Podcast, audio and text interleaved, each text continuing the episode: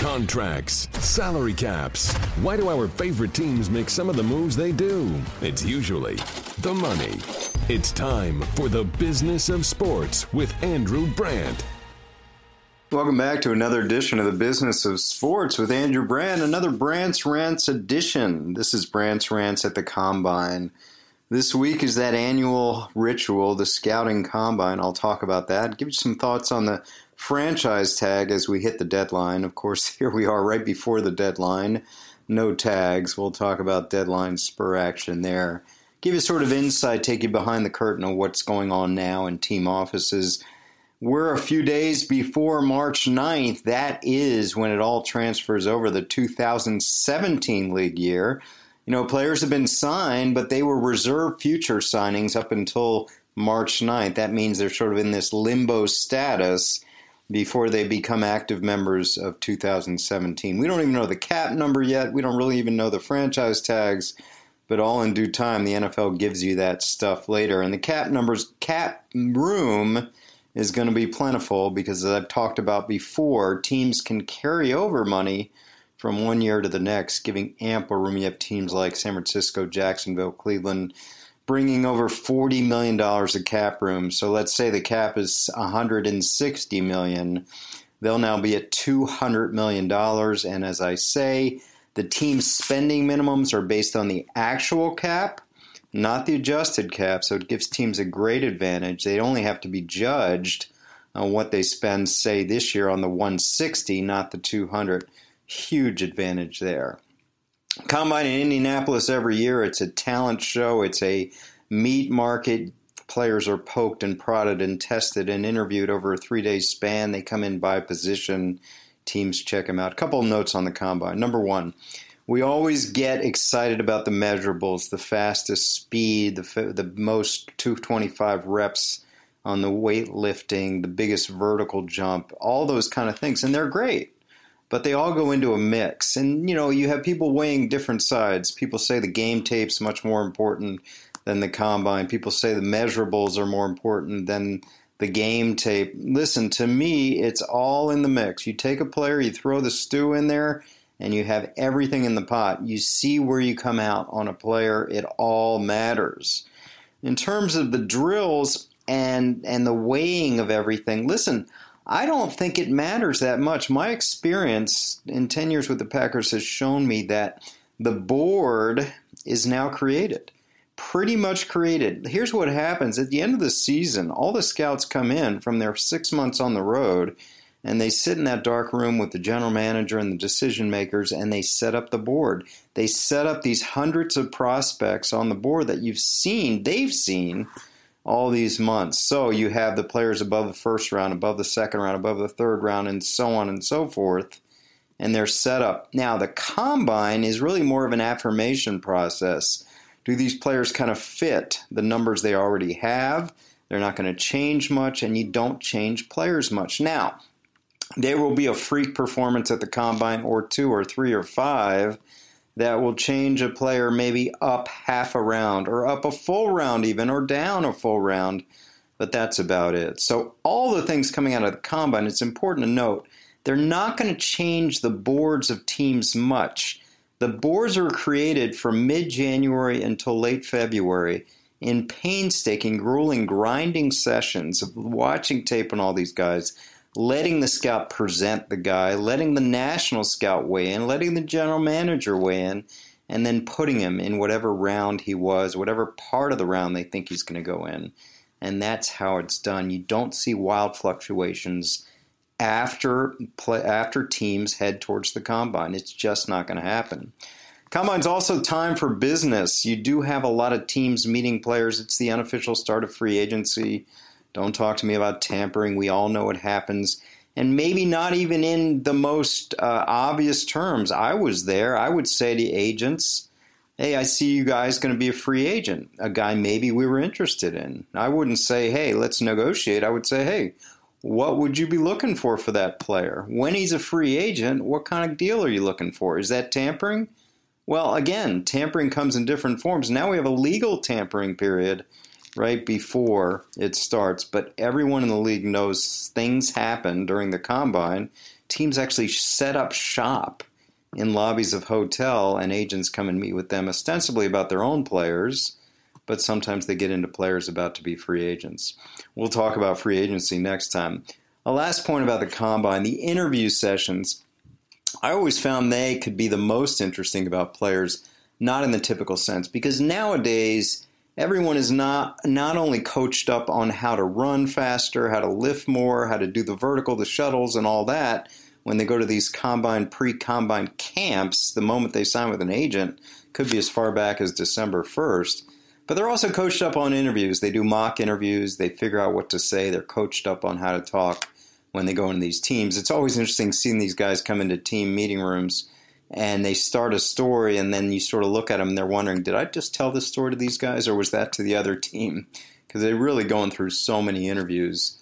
But I always found the key was to get guys off script to get them off what they're what they're supposed to be talking about and on to things that maybe they weren't prepared for. Because I always found the most successful people in life can not only focus. I think all of us can focus, but can they refocus? You know, in the eminent words of philosopher Mike Tyson, everyone's got a plan until they're punched in the face. So what happens when there are obstacles to what these guys are prepared to answer?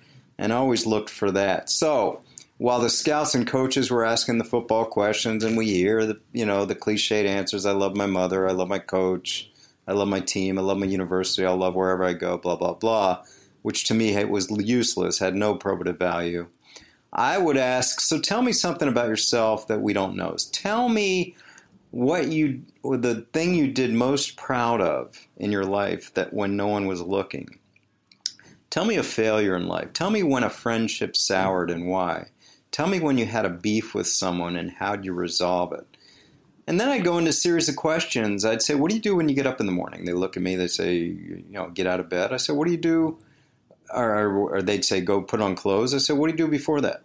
They look at me, they say, uh, Brush my teeth. I said, What do you do before you brush your teeth? And they, they kind of look at me cross eyed, and so did my coaches and scouts. But listen, I told them I was looking for the guy that did 100 push-ups before he, first thing out of bed. I was looking for the guy that turned on his little light, did an hour of studying, not to wake up his roommate, get ready for the day. Looking for the guy that organized his day, reorganized it before he did anything else. I want self-discipline. You want self-motivation. I find those are the key characteristics for success in life. So you look beyond that, and I think we had some success finding those players that's the key to the combine interviews to me to get them off script, get them off the rehearsed answers they've been preparing for months. Obviously, they're preparing for the physical stuff, but they're also preparing for these interviews. See what they're really like behind the curtain, behind the cliched answers. So the combine goes off this week. It is sort of the annual convention, the annual start of the 2017 league year, and here we go. On the business side, contract wise, really what's going on now, as I said, is the tag deadline.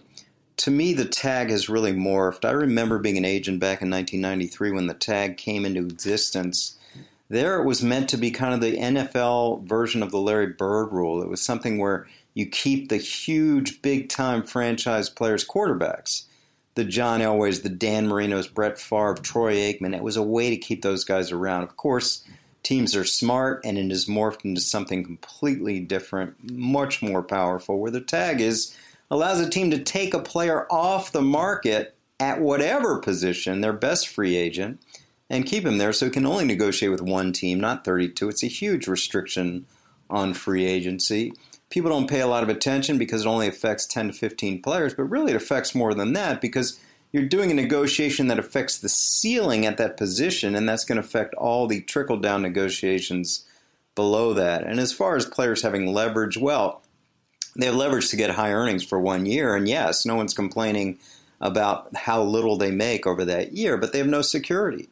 And players are human beings. They want security. They want to quote unquote get married and not have the team date them which teams like to do. They don't want to risk. They don't want to sock in 50 million of guaranteed money to these guys. They'd rather rent them year by year. Even Kirk Cousins, where I hear he has so much leverage. Well, he has great leverage to get a one year, $24 million deal, but he has no leverage to get the deal he wants long term because long term, the Redskins are going to negotiate how they negotiate. knowing they have the tag as a backstop. That's tremendous leverage where the Redskins know they can negotiate aggressively, firmly. Hey, last year, Cousins got a $20 million franchise tag. The team was negotiating at a $15, $16 million a year level. And of course, he took the tag. And now they're negotiating at a who knows what level, but not a $24 million level, which is what the tag is. So he'll end up at the tag. And Kirk Cousins is almost too nice for this because he's going to be around for the offseason. He's not going to make any waves, and they know they can tag him without worry about any kind of chemistry issues from their most important player. So that's an advantage for Washington, not what I hear a lot of people say an advantage for Cousins. Next year at this time, yes, he may have huge leverage, but we're talking about right now. So the tag is there. I don't expect much to happen. This deadline of March 1st is really sort of a placeholder deadline. The real deadline, of course, is July 15th when negotiations that have gone on for weeks, months magically resolve. You know my saying, deadline spur action. Finally, on the con- on the tag, listen. If anyone says I'm going to not play on the tag, please. When's the last time that happened? Players are not going to do that. They may miss camp.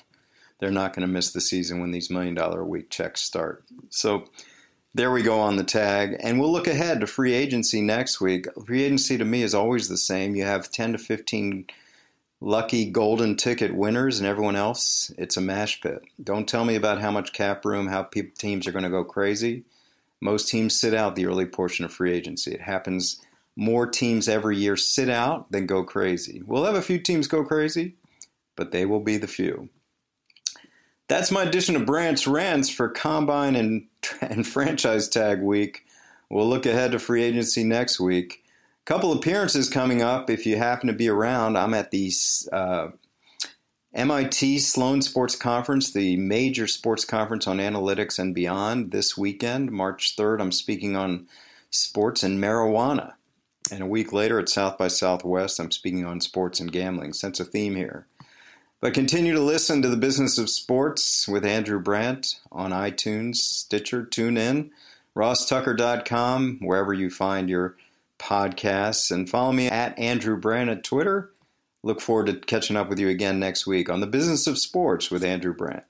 Thanks for listening to the Business of Sports with Andrew Brandt. Make sure to subscribe to this podcast so you never miss an episode. You can also get additional insider insight by listening to the Ross Tucker Football Podcast, Fantasy Feast, Even Money, and College Draft Podcasts, all at rosstucker.com or wherever podcasts are found.